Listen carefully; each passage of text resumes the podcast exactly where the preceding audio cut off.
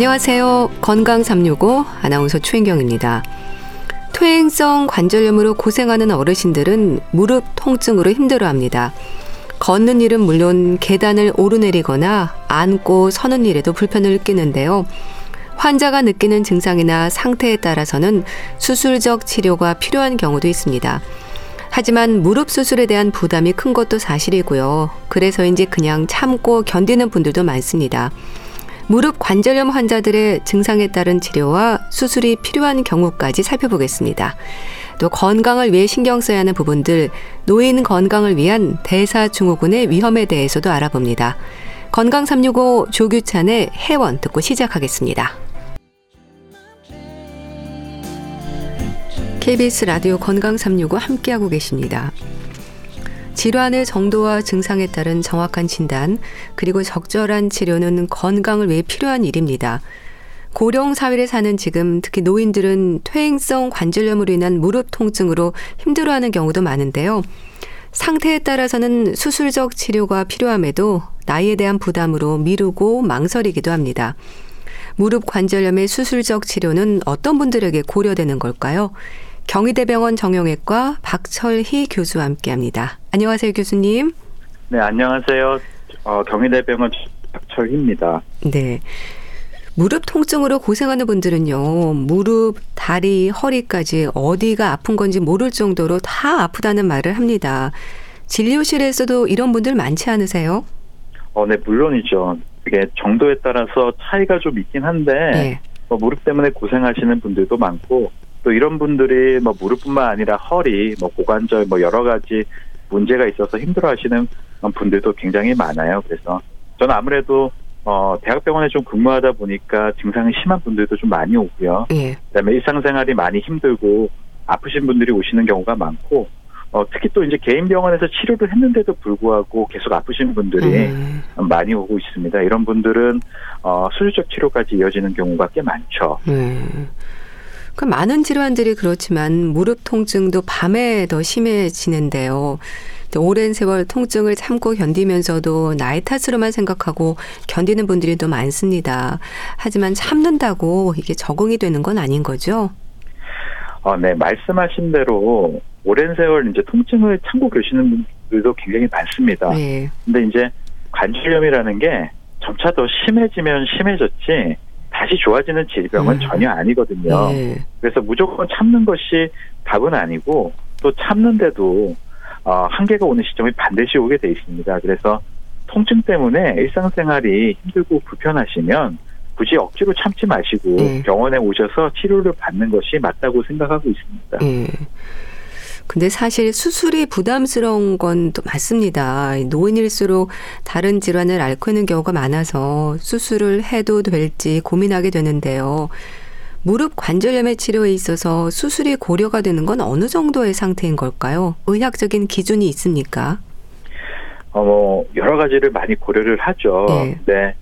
저희가 생각할 때 이런 수술을 결정할 때 가장 중요한 거는 우선적으로 환자의 증상입니다. 음. 그래서 환자가 관절염 때문에 증상이 심하고 그다음에 일상생활이 어, 굉장히 제한이 있다면 어, 우리가 수술적 치료를 당연히 고려를 해봅니다. 예. 어, 일반적으로 이제 얼마나 걸을 수 있는지 여부로 환자의 증상을 가늠해 볼 수 있는데요.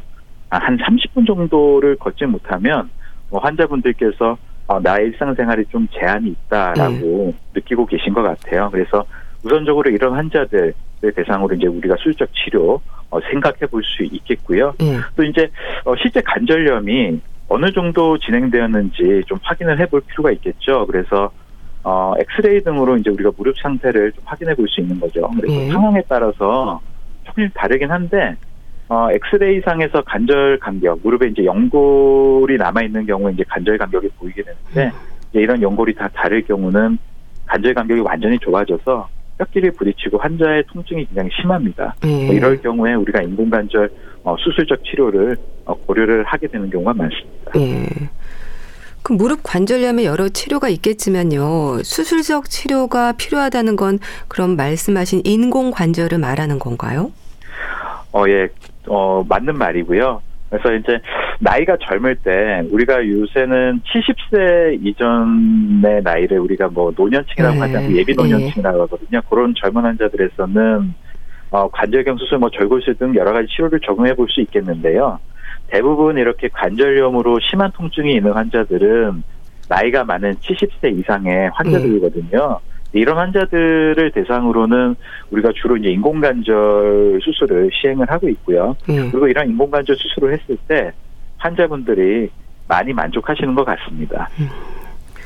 그럼 건강 상태에 따른 물론 차이는 있겠지만요. 나이로만 보면 80대, 90대에도 인공 관절 수술은 가능하다고 봐야 되는 건가요? 아, 네. 건강이 뒷받침만 된다면 8, 90대에도 인공관절 수술은 가능하고요. 아, 예. 그리고 이렇게 건강하신 분들 인공관절 수술을 했을 때 만족도가 괜찮아요. 아. 어, 요새는 저희가 이제 수술 전후에 관리 기법이 많이 발전했거든요. 예. 그래서 이전에 비해서 좀 통증도 덜하고 좀 더 안전하게 수술이 진행이 가능하고 그래서 좀 더 이제 고령의 환자들에게서 수술적 치료가 가능한 거죠. 예. 이제 다만 이제 이게 어떤 나이가 인공관절에 적기냐를 생각해 보면 사실 70세 전후가 가장 음. 적기라고 보고는 있습니다. 음. 이거는 우리가 어, 비용 대비 효과를 이제 생각을 해서 그런데요. 이 나이대가 어, 다른 나이대에 비해서 인공관절에 들어가는 노력 및 비용에 비해서 상대적으로 인공관절로 얻을 수 있는 이득이 가장 큰 것으로 되어 있거든요. 음. 그렇기 때문에 만약에 이제 수술을 반드시 시행해야 되는 상황이라면 어떻게 보면 너무 늦은 수술보다는 70세 전후에 시행하는 것이 어, 좀 더 유리한 상황인 거죠. 음. 근데 노인들에게는요, 흔히 말하는 기저 질환이 있지 않습니까? 만성 질환으로 평생 약을 드시는 분들도 많으신데, 무릎 인공관절 수술이 좀 어려운 경우라고 한다면 어떤 경우가 있을까요? 어, 어, 굉장히 많죠. 무릎 인공관절 수술. 저희가 이제 노인분들에 대해서 여러 가지 질환에 대해서 많은 고려를 하고 있거든요. 네. 근데 지금 말씀하신 분대로 기저질환들이 있으신 분들이 있는데, 뭐 심장 쪽에 문제가 있어서 음.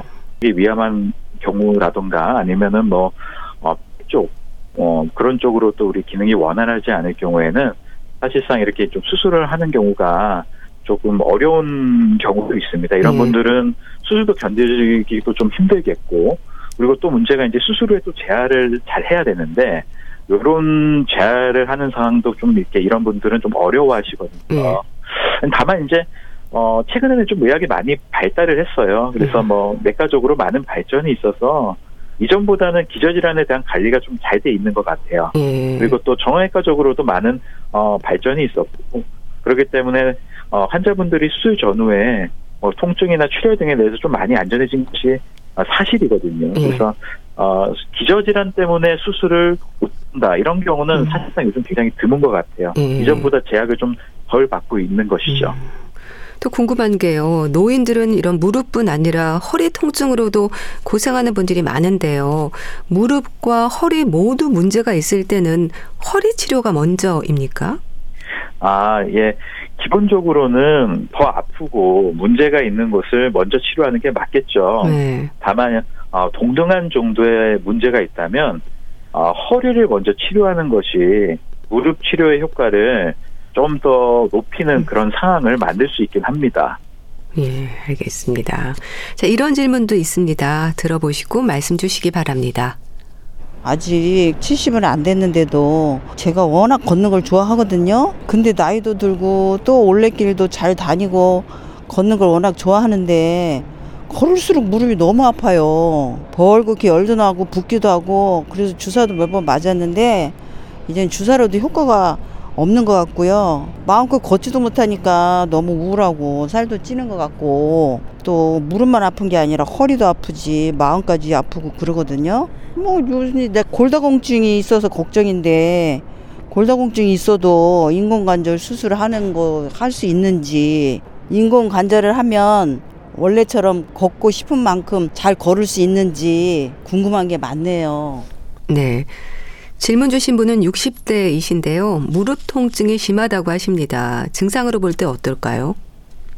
어, 이 정도면은 증상이 심한 상태라고 볼 수 있겠죠. 네. 무릎이 너무 아파서 걷는 것이 힘들고 그리고 그럼으로 인해서 정서적으로 또 이제 마음의 병까지 온 상태거든요. 예. 일상생활에 충분히 지장이 있는 정도라고 생각을 합니다. 당연히 우선적으로는 병원에 오셔서 상태를 확인하고 치료를 좀 받으셔야 될 것 같고요. 예. 뭐 엑스레이 등의 뭐 다른 어떤 여러 가지 검사 결과에 따라서 조금씩은 달라질 수도 있겠지만 어, 필요하면 인공관절 수술 고려해 볼 수도 있을 정도라고 생각은 하고 있습니다. 예. 걷는 걸 워낙 좋아하신다고 하는데요. 주사 치료도 받고 나름 노력은 하셨는데 이제 통증이 가라앉질 않는다고 하십니다. 인공 관절을 생각을 하는데 골다공증이 있어도 인공 관절 수술이 가능한지 질문 주셨습니다. 아니, 인공관절이라는 게 치아물, 그러니까 금속 고정물을 뼈 위에 이렇게 딱 고정시키는 건데 어, 보통은 우리가 골시멘트 일종의 접착제라고 생각하시면 되는데 예. 그런 걸로 좀 단단히 고정하는 것이기 때문에 골다공증이 있어도 사실 크게 지장 없이 수술은 가능은 합니다. 다만 어, 골다공증이 수술 후에 뭐 인공관절의 해리, 해리라고 하는 게 우리가 삽입 고정물이 이렇게 좀 흔들린다거나 예. 아니면 인공관절 치압물 주위에 어떤 골절 등의 위험 인자가 될 수 있긴 해요. 그래서 골드 다공증 관리를 해주는 게 그 결과가 좀 더 좋을 것 같고요. 최근에는 어, 골다공증 좋은 거 되게 많이 나와 있거든요. 네. 뭐 주사제들도 굉장히 많고 그렇기 때문에 어렵지 않게 관리할 수 있을 거라고 저는 생각을 하고 있습니다. 네. 이 무릎 통증을 인한 불편이 허리 통증과 우울감 또 비만으로도 이어진다고 하는데요. 삶의 질과 연관된다는 게 이런 부분들이겠죠, 또. 네, 삶의 질 정말 많이 연관이 있죠. 네. 그래서 많이 걷지 못하니까 일상생활에 제한이 있으신 분들은 어, 스스로에 대한 자존감이 정말 많이 떨어져요. 내가 혼자 할 수 있는 것들이 이제 더 못하게 되고 그럼으로 인해서 아 내가 정말 나이가 들고 무릎이 아파졌나 뭐 이런 식으로 점차 안 좋게 생각하시게 되고 음. 어 이런 자존감 저하는 이제 우울증 같은 여러 가지 문제를 발생을 시킬 수 있고요. 또 이제 많이 걸을 수 없으니까 당연히 운동량이 저하되고 비만으로 이어지게 돼요. 음. 나이가 들면 우리가 기초 대사량이 떨어지게 되거든요. 이런 상황에서 운동량이 줄어들게 되면 당연히 체중이 불게 되고 비만이 발생하고 이러한 비만 때문에 뭐 당연히 여러 가지 질환이 발생할 수도 있고요. 또 허리 통증도 뭐 그중에 뭐 발생할 수 있는 문제 중에 하나가 되겠죠. 음. 그럼 인공관절 수술을 하면 걷고 싶은 만큼 걸어도 되는지를 궁금해 하십니다. 무릎 인공관절을 기대할 수 있는 부분은 어디까지일까요? 아, 예, 정말 많이 궁금해 하시는 부분 중에 하나인데요. 예. 우선적으로 인공관절로 우리가 바라는 가장 1차적인 목표는 건강한 일상생활의 회복입니다. 음. 아, 기존의 일상생활을 통증 없이 가능하게 함으로써 신체적으로도 그렇고 정신적으로도 이런 건강을 유지하는 게 가장 일차적인 목표가 되는 건데요. 뭐 걷는 것은 뭐 본인이 가능한 범위 내에서 많이 걷는 걸 추천드리고요. 예. 다만 이제 평지에서 좀 안전하게 걷는 걸 추천드려요. 뭐 등산을 하신다거나 아니면 너무 격렬한 뭐 운동 활동을 뭐 이렇게 하신다면 인공관절 자체가 좀 무너질 수도 있고요. 예. 관절의 수명이 짧아질 수도 있습니다. 이러한 부분들을 신경을 안 쓸 수는 없는 거죠. 음. 의학적으로 환자가 일상에 느끼는 불편이 클수록 수술을 진행한다고 하셨습니다. 수술법은 다양한가요? 어, 예, 수술법 다양하죠. 무릎 관절에 정말 다양한 수술이 있고요. 나이와 관절염의 정도에 따라서 달라지게 됩니다. 그래서 아까도 말씀드렸지만 젊은 환자들에게서는 뭐 증상에 따라서 그리고 상황에 따라서 뭐 다양한 수술법 적용해 볼 수 있겠습니다. 그렇지만 뭐 70대 이상의 고령의 환자들에서는 뭐 이런 수술보다는 주로 이제 인공관절 수술을 진행을 하고는 있습니다. 음. 인공관절 전치환술 같은 경우는 어떤 방법으로 하는 건가요? 어, 좀 쉽게 생각하면은, 어, 충치가 생겼을 때, 네. 뭐 금리를 좀 덮어주는 것과 좀 유사하다고 생각하시면 이해가 좀 잘 될 겁니다. 그래서 문제가 있는 부분을 제거를 하고요. 어, 그 위에 금속 치암물, 거기에 약간 이제 무릎 모양으로 된 시단물을 딱 덮어주고 네. 그 사이에 거기에 이제 특수 플라스틱 소재로 된 용고를 삽입함으로써 환자의 통증이나 이런 것도 완화시키고 기존의 변형된 다리도 교정해주는 그런 수술이 인공관절 전장 수술입니다. 네. 그럼 수술법을 생각할 때 고령이어도 가능한 겁니까? 아, 계속 말씀드리지만 최근에는 정말 수술 전의 관리 기법이 많이 발전했어요. 네. 제가 전공 시절 때보다 정말 많이 발전을 했고요. 예전 예를 들면 제가 전공의 시절에는 인공관절 수술하면 수혈을 하는 경우가 많았어요. 기술이나 이런 것도 굉장히 많았거든요. 네. 이제는 그러지가 않습니다. 새로운 약제 도입이 있었고 이런 출혈을 관리하는 여러 가지 기법들도 많이 발전했고 그렇기 때문에 수혈하는 경우가 별로 없어요. 음. 이런 식으로 그렇기 때문에 이런 정말 수술 전후 어, 관리 기법이 많이 발전을 해서 고령의 환자에서도 저희는 이제 큰 부담 없이 수술을 진행할 수는 있습니다. 예. 부분 인공관절 치환술도 있지 않습니까? 아, 예, 부분 치환술도 시행을 하고 있는데요. 이 방법은 무릎의 안쪽 혹은 바깥쪽의 한 부위에 어떤 문제가 있을 아. 때 문제가 있는 부분만 좀 이렇게 바꿔주는 수술입니다. 음. 그러니까 전체를 다 이렇게 어, 교체해주는 수술은 아닌 거죠. 다만 이 수술을 시행하려면 문제가 있는 부분은 어디인지 정확하게 알아야 되고 음. 또 다른 부분 그 외 다른 부분에는 문제가 없다는 것을 우리가 좀 정확하게 확인을 할 필요가 있습니다. 음. 그렇기 때문에 엑스레이만 촬영하지는 않고요. MRI든 정밀 검사를 어, 시행을 하는 경우가 좀 많고요. 음. 그리고 환자의 증상을 좀 더 세심하게 살펴볼 필요가 있습니다. 안쪽에만 음. 아픈 건지 바깥쪽도 아픈 건지 이런 것들도 차분히 다 정확하게 확인을 해야 됩니다. 음. 뭐 나이나 무릎 관절 손상 정도, 변형 여부와 같은 여러 요인들이 치료법을 결정하는 데 중요할 텐데요. 정확한 진단을 위한 검사도 여러 가지일 것 같습니다. 어떤 것들을 하나요? 기본적으로 어, 엑스레이를 통해서 무릎 상태를 확인을 합니다. 네. 그러니까 무릎이 심하게 문제가 있어서 엑스레이로 다 확인한 가능한 경우에는 추가적인 검사를 사실상 시행하지는 않아요. 근데 엑스레이만 가지고 진단이 조금 애매한 경우가 있습니다. 엑스레이상에서 뭐 비교적 괜찮아 보이는데 환자는 굉장히 아프다고 네. 한다는 그런 경우가 있을 수 있겠죠. 그럴 경우에는 뭐 핵약 검사나 MRI 등 추가적인 정밀 검사를 시행해서 좀 더 정확한 원인을 찾기도 합니다. 인공관절 수술을 한 후에는 관리도 또 중요하지 않을까요? 어, 네 맞습니다. 수술 후 관리가 정말 중요하고요. 어, 두 가지 측면의 관리가 있는데요. 네. 하나는 첫 번째 측면은 인공관절 자체를 험하게 다루지 않아야 됩니다. 음. 그러니까 평지를 걷는 것은 상관없는데 뭐 자주 쪼그리고 앉는다거나 뭐 계단이나 등산을 자주 하면은 인공관절이 빨리 달, 문제가 발생할 수도 있습니다. 당연히 또 이제 치아물주의 골절 등을 예방하기 위해서 넘어지는 것도 조심해야 되고요. 예. 뭐 또 다른 측면에는 인공관절의 감염을 굉장히 조심해야 되는데요. 인공관절에 감염이 발생을 하면 그 치료가 정말 힘들어요. 아. 큰 수술도 두번 받아야 되고 어, 환자가 항생제 치료도 받아야 되기 때문에 입원 기간이 굉장히 길거든요. 그렇기 때문에 정말 고생을 많이 해요. 그래서 어, 이런 감염 관리를 위해서는 무릎 주위에 뭐 주사 맞는 거 피해야 되고요. 네. 상처 나는 거 주의해야 되고, 뭐 감기 등의 몸 전체에 염증이 어, 발생하는 그런 상황들도 좀 피할 필요가 있습니다. 또 치과 치료 같은 것도 시행하기 전에 항생제 같은 걸 좀 미리 복용해서 어, 균이 입안에 있는 균이 인공관절로 들어가지 않도록 주의해야 됩니다. 예. 관리에 따라서 재수술을 하기도 하나요? 아, 그럼요. 문제가 있으면 재수술을 하는 경우가 있죠. 인공관절이 뭐 닳았다거나 아니면 고정이 잘 안 되고 흔들린다거나 할 때 재수술 시행하고 있고요. 또 이제 아까도 말씀드린 감염이 있을 때 인공관절을 뭐 빼고 감염을 치료한 후에 다시 재치환술을 하기도 하거든요. 근데 이제 이런 인공관절 재치환술이 단순히 처음에 시행하는 인공관절보다는 결과가 좋지 않다고는 해요. 음. 수명도 짧고 또 특히 감염 같은 경우에는 이런 감염이 재발하는 경우가 있거든요. 그래서 어, 이런 재수술은 하지 않는 게 제일 좋고요. 네. 이런 재수술하는 상황을 예방을 하는 관리가 정말 중요하다고 생각을 합니다. 네.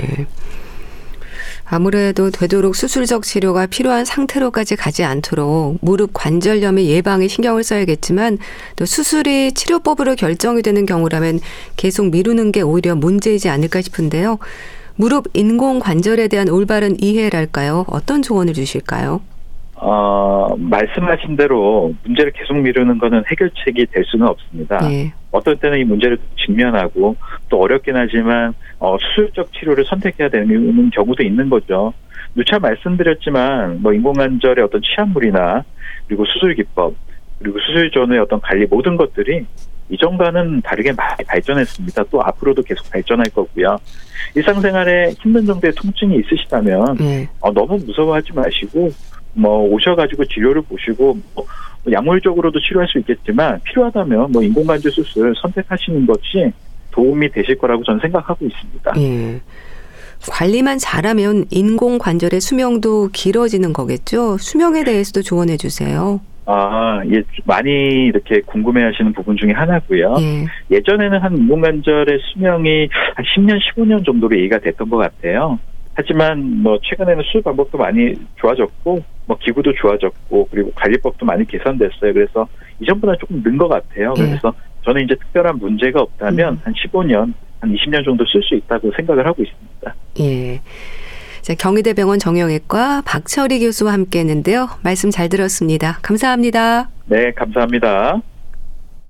KBS 라디오 건강 365 함께 하고 계신데요. 아델의 서먼 라이크 유 듣고 다시 오겠습니다.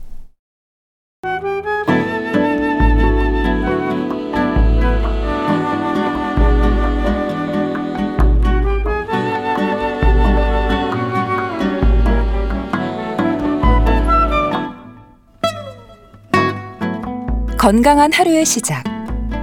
KBS 라디오 건강 365. 최윤경 아나운서의 진행입니다.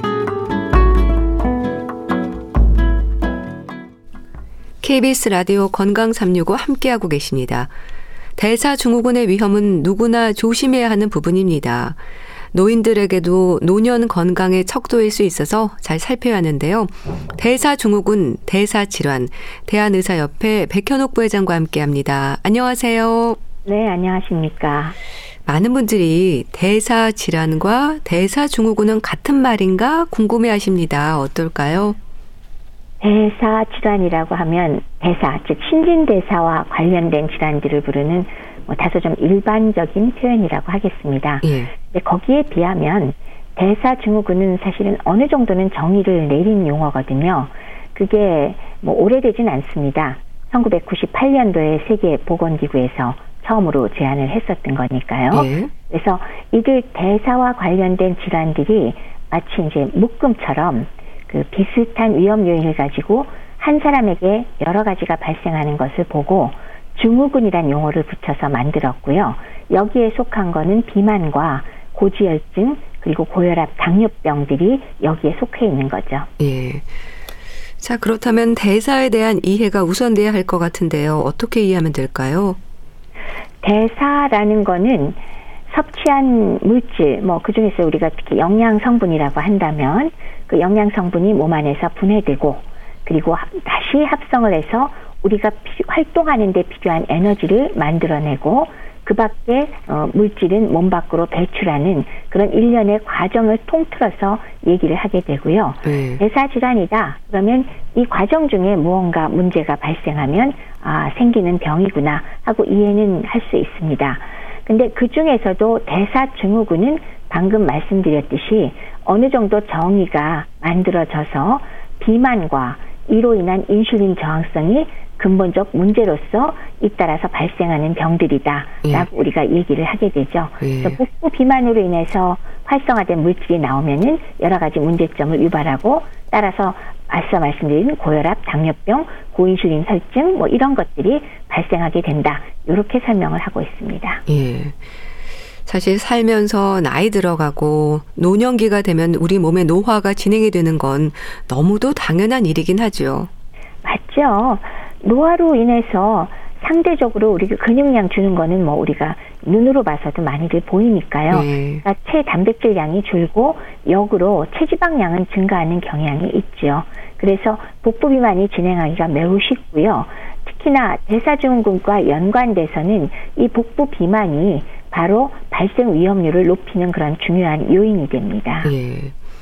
근데 전반적인 신체 기능이 떨어진다는 건 근력이 감소하는 것만은 아닐 텐데요. 우리 몸의 변화에 대한 이해도 좀 있어야 할 것 같습니다. 그렇죠.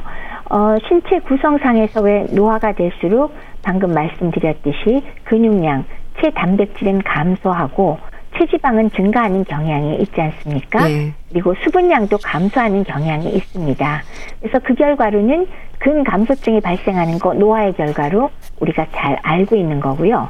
그거 외에도 노화로 인해서 세포가 점차로 손상되고 소실되는 것들은 몸 안에 있는 여러 장기들, 기관들이 노화가 될 수가 있죠. 그래서 기본적으로는 노화로 인해서 모든 장기가 어느 정도 기능이 떨어지는 것은 맞지만은 그래도 정상적인 노화 과정에서는 이렇게 각각이 떨어지더라도 결국은 몸 전체를 유지할 만큼은 어, 기능을 유지하고 네. 어, 문제가 별로 없어요. 근데 이제 질환이 있을 때 예를 들면 뇌졸중 이후에 뇌세포가 급격하게 손상됐다. 그러면 인지기능 장애가 오고 그러잖아요. 또 뭐 서서히 또 뇌세포가 망가지는 알츠하이머병이나 파킨슨병 이런 질환들이 있을 때 한쪽이 치우쳐져서 기능 상실이 동반되면은 문제가 생기는 거죠. 네. 그렇게 뭐 생각을 해볼 수가 있지 않을까요? 네. 건강을 위해서는 대사증후군의 위험이 없도록 신경 써야 한다는 건 많은 분들이 알고 계실 텐데요. 자, 그러면 대사증후군은 어떤 상태를 말하는 건지에 대해서는 사실 잘 모르는 분들도 많던데요. 좀 설명해 주세요. 어, 그래도 예전에 비하면 국가 검진에서 계속 언급을 하기 때문에 많이들 요새는 알고 계신 것 같아요. 예. 저 자신도 이게 2000년도 직전에 처음으로 정의를 내렸던 것이기 때문에 대사증후군이 도대체 뭐냐, 그거 병 맞냐, 음. 사실 이런 얘기들 많이 할 정도였거든요. 예. 아까 말씀드렸듯이 일관되게 생활 습관이 좋지 않으면서 어, 나오는 질환들 그룹이 있어요. 그거를 묶은 거라고 생각하시면 맞는데 우선은 복부 비만을 보기 위해서 허리둘레를 측정을 하고요. 또 혈청의 중성 지방과 고밀도 지방을 측정해서 어, 정상이 아닌 경우를 가리니까 예. 고지혈증 여부를 보는 거죠. 그리고 혈압이 정상보다 높으냐 아니면 공복 혈당이 높으냐. 그래서 보통 다섯 가지 면에서 우리가 측정을 하고 대사증후군을 진단 붙이고 있습니다. 예. 그러니까 여러 가지 신진 대사와 관련된 질환들이 동반되는 걸 말하는 건데 그 원인이 뭔가요? 대사 증후군의 발병 원인을 한 개만 얘기해라. 그러면 사실은 어, 가지 예. 않다가 답이겠죠. 근데 이제 우리가 주로 생각하는 게 이게 전체적으로 인슐린 저항성이 문제가 된다. 라고 생각을 하고요. 예. 이것과 가장 근접한 문제점은 비만이 되겠죠. 특히 복부 비만. 그 외에 유전적인 요인도 일부 있을 수가 있고요. 스트레스를 많이 받거나 아니면 신체 활동이 매우 줄어서 꼼짝도 안 한다거나 또는 미토콘드리아가 이상이 있어서 역시 유전적 문제가 생기는 거 아니면은 아주 저체중으로 태어난 아기들 있죠. 그런 출산아들의 경우는 대사증후군이 생길 가능성이 굉장히 높습니다. 네. 이제 그 중에서도 가장 중요한 걸 꼽으라고 하면은 역시나 비만과 이에 동반되는 인슐린 저항성이 가장 근본적인 문제라고 추정이 되는 겁니다. 네. 근데 건강검진에서 확인되는 수치들은 뭐 항상 봐도 봐도 어렵거든요. 수치들에도 신경을 써야겠어요. 그렇죠. 아까 말씀드린 다섯 가지 항목이 있는데요. 복부 비만을 보기 위한 허리둘레는 남자의 경우는 90cm, 여자는 85cm 이상이면 문제가 있는 것으로 보고요. 예. 두 번째, 중성지방 혈청에서 측정하죠. 150mg per 데시리터 이상이면 문제가 있습니다. 세 번째는 역시 혈청에서 고밀도 지방을 측정을 하는데 이거는 높을수록 좋은 거거든요. 음. 따라서 뭐 문제가 있는 경우는 남성 40mg per 데시리터 미만, 여성은 50mg per 데시리터 미만일 경우에 문제가 됩니다. 음. 그리고 혈압은 130에 85 어, 이상이 되거나 아니면 현재 이미 고혈압약을 잡수고 계신다거나 이러면 어, 이상이 있는 거고요. 다섯 번째 공복 혈당의 경우는 100mg per 데시리터 이상이 되거나 아니면 이미 혈당 강화제를 먹고 있거나 예. 이런 경우에 이상 소견이라고 해서 이 중에 세 가지 이상 소견을 보이고 있으면은 우리가 대사증후군으로 진단을 하고 있습니다. 예. 그러니까 복부 비만, 고혈압, 공복 혈당 장애, 중성지방, 낮은 HDL 콜레스테롤 이런 대사증후군으로 지적이 되는 부분들이 어느 날 갑자기 생기는 게 아니라 오랜 습관들이 질병으로 나타난다고 봐야 하는 거겠죠. 맞습니다. 그래서 우리가 생활 습관병이라고 부르죠. 예. 그러니까 뭐 운동하지 않는 습관, 막 현대인들은 다 그렇긴 합니다만은 의자에 종일 앉아 있잖아요. 아니면 과식이나 폭식 또는 정제된 당 위주의 식사, 불규칙한 식사 습관, 스트레스, 등은 모두 비만과 대사증후군을 유발하기가 굉장히 쉽습니다. 예. 당연히 이건 뭐 들으시면 다 아시겠지만 하루 만에 생기는 병 아니죠. 근데 반대로 이거를 치료하고 조절하시기 위해서는 하루 이틀만 조심했다고 해결되는 게 아니다. 예. 그래서 생활 습관 병이라고 불리는 겁니다. 예. 네, 이런 대사 증후군의 진단 기준 다섯 가지 항목 중에서요. 세 가지 이상인 경우는 너무도 흔할 것 같고요. 심지어 다섯 가지 모두 해당하는 분들도 많지 않을까요? 너무 흔한 거 어떻게 아셨어요? 네, 그러니까요. 국민건강보험공단에서 2018년도에 그 통계 연보에 따르면요. 건강검진을 받은 사람 중에 30.4%가 대사증후군이라고 합니다. 네. 국민의 3분의 1이 대사증후군이 있으니까 이거는 굉장히 많은 거죠. 근데 만약에 아까 제가 다섯 가지를 말씀드렸잖아요. 대사증후군의 위험 요인 다섯 가지 중에 예. 한 가지 이상을 갖고 있는 사람은 무려 78.5%, 아, 예. 80% 정도가 음. 한 가지는 갖고 있다. 이것도 대단한 숫자예요. 예. 근데 제가 방금 말씀하신 그럼 다섯 가지 다 가진 사람은 없냐? 예, 있긴 있습니다. 네. 네, 그것은 3.3%인데 이거는 뭐 적으면 적다고 할 수도 있지만 사실은 그 위험 요소를 다섯 개나 가지고 있다는 거는 문제가 매우 크겠죠. 네. 그런 분이 전 국민의 3.3%는 결코 적은 숫자는 아니라고 말씀드릴 수 있겠죠. 참뭐 고혈압, 당뇨병과 같은 질환들 하나만으로도 사실 부담스러운데요. 이런 대사증후군의 위험들이 심혈관, 뇌혈관 질환을 비롯해서 여러 질환들의 원인으로도 지적이 된다는 거겠죠. 그렇죠. 고혈압이나 당뇨병 단독으로도 동맥경화증 위험도가 올라가고 혈관 건강이 나빠져서 심혈관 질환이나 아니면 만성 심장, 신장 질환 또는 뇌졸중, 즉 중풍이죠. 이런 뇌혈관 질환이나 혈관성 치매 동반되는 거 우리 요새는 좀 상식적으로 많이 알잖아요. 예. 근데 하나만 갖고 있어도 그런 문제가 생기는데 이러한 항목을 세 가지 혹은 다섯 가지를 동시에 그 본인이 가지고 있다, 환자가 가지고 계시다. 그러면 당연히 방금 말씀드린 그런 합병증 문제가 발생할 가능성이 훨씬 높아지겠죠. 근데 그런데다가 이것만이 아닙니다. 유방암이나 직자암 같은 각종 암 발생이나 사망률과도 대사증후군이 연관이 상당히 아. 있다고 하니까 네. 이거는 열심히 예방도 하셔야 되고 문제가 생겼다 그러면 열심히 조절을 하셔야 하겠습니다. 네. 대사증후군의 치료라고 한다면 아무래도 단일 치료라기보다 개별 치료들로 집중하는 걸까요? 치료라는 이름을 붙인다 그러면 아무래도 개별 치료를 해야겠죠. 네, 네. 전체적으로 대사증후군은 생활 습관을 열심히 개선하셔야 됩니다. 네. 식사 습관, 운동, 금연, 절주 이런 거 이건 기본으로 깔고요.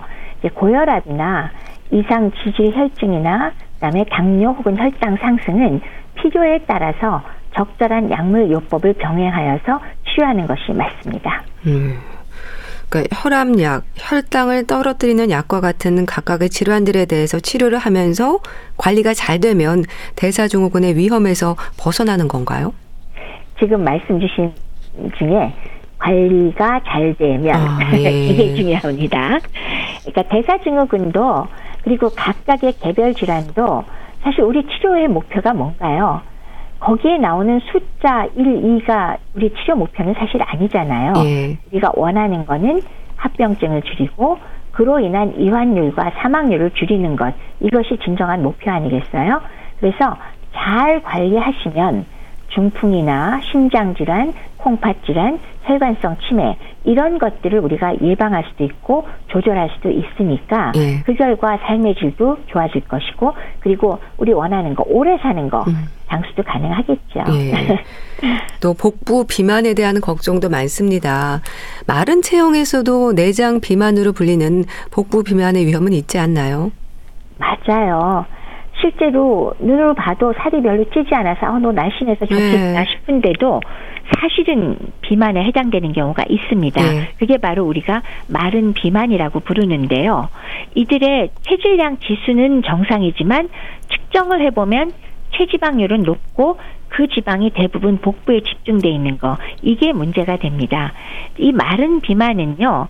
장기 사이사이에 축적된 내장 지방이 오히려 더 많은 경우가 되겠는데 예. 겉으로 드러나지 않아서 눈치 못 챌 뿐이라 어떤 면에서는 건강에 더 안 좋은 거죠.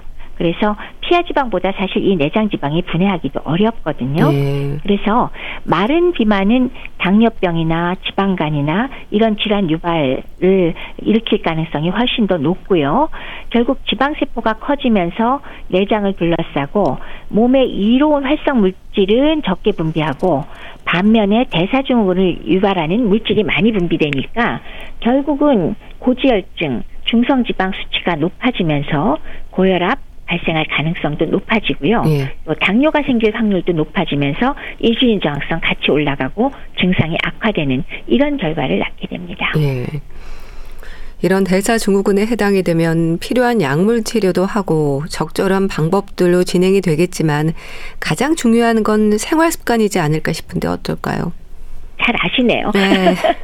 생활 습관 맞습니다. 네. 거듭 말씀드리지만은 대사 증후군의 구성 요소는 고혈압, 고지혈증, 포도당 불내성 혹은 뭐 당뇨 그리고 그다음 비만 이렇게 됩니다. 예. 근데 원래 이거 하나하나만 꼽아 봐도요. 각각의 치료를 위해서도 기본적으로 생활 습관 바꿔서 인슐린 저항성 개선해야겠다. 그래야 관리가 되겠다. 이건 다 공감하시지 않습니까? 예. 그래서 생활 습관 개선이 1번이고요. 거기에 더해서 당뇨나 고혈압 또는 고지혈증에 대한 약물 치료는 두 번째로 우리가 선택할 요소입니다. 그럼 여기에서 또 운동 같은 경우는 어떤 운동을 얼마나 해야 할지도 궁금하고요. 체중 조절을 위한 노력은 식습관을 비롯해서 어떤 부분들에 신경을 써야 할지 좀 구체적으로 알려주시면 좋겠어요. 사실 이 사안은 제가 무수히 말씀을 드렸기 예. 때문에 아마 청취자 여러분도 답하실 수 있을 것 같아요. 그래서 운동부터 한번 얘기해 볼까요? 예. 자, 첫 번째, 운동 강도 얼마큼 하죠? 네. 물론 소위 말하는 고강도 운동을 할 수도 있습니다.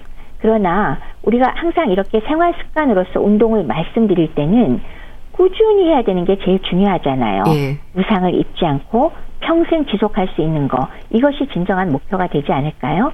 그렇기 때문에 제가 권해드린 건 항상 중간 정도의 강도라고 말씀을 드리곤 하는데요. 예. 근데 그것도 복잡하게 뭐 맥박이 얼마큼 뛰고 이거 너무 복잡하죠. 예. 그냥 쉽습니다.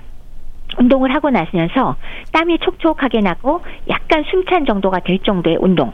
그게 이제 강도의 정도고요. 예. 두 번째, 운동 종류 뭐를 선택할 수 있을까요? 제일 쉬운 거 있잖아요. 걷기. 걷기. 예. 걷기인데 약간 빨리 걷기. 음. 근데 여기에서 정말 제가 강조해 드리는 것또 하나는 바른 자세로 잘 걷기는 굉장히 중요합니다. 예. 뭐그 외에 물론 뭐 좋아하시면 자전거를 탈 수도 있고 수영을 할 수도 있기는 합니다. 자, 세 번째, 얼마큼 하나요? 시간은 얼마나 하나요? 얼마죠? 일주일에 몇 분? 네, 150분입니다. 예. 5일로 나누면 하루 30분. 음. 근데 이거 꼭 한 번에 이어서 해야 되나요? 아닙니다. 10분씩 세번 해도 아, 됩니다. 예. 나눠서 하셔도 효과는 있습니다. 평생 하는 거 중요합니다. 자, 두 번째, 식사 습관입니다.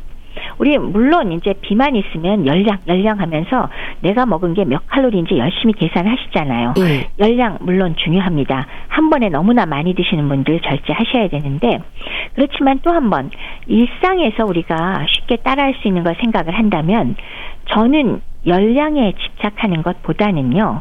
골고루 드시되 아, 예. 규칙적으로 그리고 천천히 먹기가 더 중요한 것 같습니다. 네. 천천히만 드셔도 먹는 양을 줄일 수 있거든요.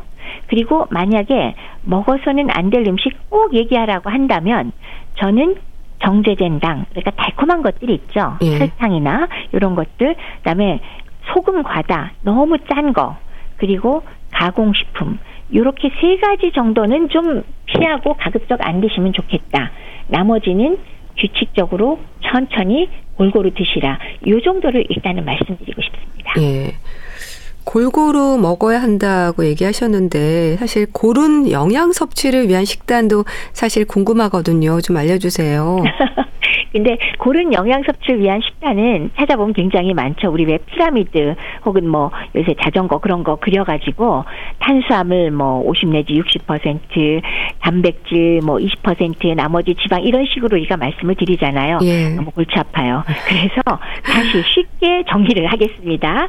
자, 그 기본적으로는 좋은 식품 재료를 골라서 드시되 피할 음식 뭐라 그랬죠, 제가? 정제된 단순당은 피하시라. 근데 그러면서 후식이나 음료로서 드시는 데 들어있는 당을 정말 신경 쓰셔야 돼요. 예. 특히 왜 커피 믹스. 아, 성인의 경우는 예. 우리나라는 커피 믹스로 섭취하는 설탕의 양이 제일 많습니다. 그래서 음. 그거는 좀 피하시면 좋겠고 그다음에 방금 말씀드렸듯이 천천히 음미하면서 드시면은 분명히 적게 드실 수 있고요. 예. 그다음에 간식을 좀 피하시면 좋겠어요. 방금 후식 말씀드렸는데 그리고 채소는 신경 써서 많이 드십시오. 이거는 신경 쓰지 않으면 사실 그리 많이 먹게 되지 않거든요. 예. 그러면서 단백질 섭취를 충분히 해야 된다고 매번 얘기하잖아요. 그것도 너무 양을 정해놓고 뭐 고기는 안 되고 뭐하고 너무 어렵게 하지 마시고 고기, 생선, 계란, 어, 그리고 두부 중에서 한 가지라도 조금씩 몇 끼니 드시면 그 정도만 하셔도 일단 기본적으로 드실 수 있고 네. 짜게 먹지 말라. 요 정도 가공식품 피하시라. 이 정도는 말씀을 드리겠습니다. 네. 금연 금주도 빠지지 않죠? 금연 금주 당연히 하셔야 네. 되는데 2019년도에 재밌는 연구가 나온 거 있어요. 비흡연자는 흡연자에 비해서 그 대사증후군 발생 위험도를 비교를 했거든요. 네. 그랬더니 심한 흡연자가 무려 1.3배 더 많이 음. 생기더라. 네. 근데 흡연과 음주를 같이 할 경우는 3배 정도 대사증후군이 많이 생기더라 하는 게 있으니까 대사증후군과 연관돼서도 담배도 피우지 마시고 술도 절대로 절제하셔야 될 필요가 있습니다. 네. 혈압, 혈당, 콜레스테롤, 건강검진에서 잘 살펴야 하는 수치들, 이게 이제 정상 범위를 넘었을 때 건강에 어떤 이상 신호로 받아들여야 할지에 대해서도 알려주시면 좋겠어요. 건강검진은 건강검진이기 때문에 일이라도 정상범죄에서 넘어가면 경고를 해드려야 되잖아요. 네. 그래서 받아드시는 받아드시는 그, 그 결과지를 보시면 혈당이 가령 100가지 정상이라 그랬는데 101로 나오면 어마어마한 얘기가 줄줄줄줄 붙어서 나오죠. 네. 그래서 깜짝 놀래서 병원에 오시는 분들 계십니다. 근데 뭐 그건 어쩔 수 없는 거고요. 근데 그 내용을 보고 너무 겁먹지는 마시고 다만 앞으로 더 진행될 수 있기 때문에 지금부터 조절하고 관리하라는 경고 정도로 받아들이시면 적합할 것 같습니다. 그렇기 때문에 그런 이상 소견이 있다는 걸 받으시면 가까운 병의원에서 상담해 보시는데 많은 경우에는 그런 결과를 받았기 때문에 생활 습관을 지금부터 잘 조정하고 네. 비교적 짧은 시간 내에 가령 한 뭐 3개월이나 6개월 후에 한 번 더 점검하시면 그 바뀌는 상황을 볼 수 있으니까 어떤 점에서는 내가 음. 생활 습관을 조정하고 결과가 좋아지는 걸 보면 그게 하나의 어떤 계기가 될 수가 있어요. 네. 건강을 평생 유지할 수 있는 그래서 관심을 두고 생활 습관 유지에 긴장을 끈을 놓지 말고 주기적으로 점검을 하면 되겠다라는 마음가짐을 가지면 되지 않을까 싶습니다. 네. 대사증후군의 위험에 대해 짚어봤는데요. 대한의사협회 백현옥 부회장과 함께 했습니다. 감사합니다. 네, 감사합니다. 백예린의 Bye bye my blue 보내드리면서 인사드릴게요. 건강365 아나운서 최인경이었습니다. 고맙습니다.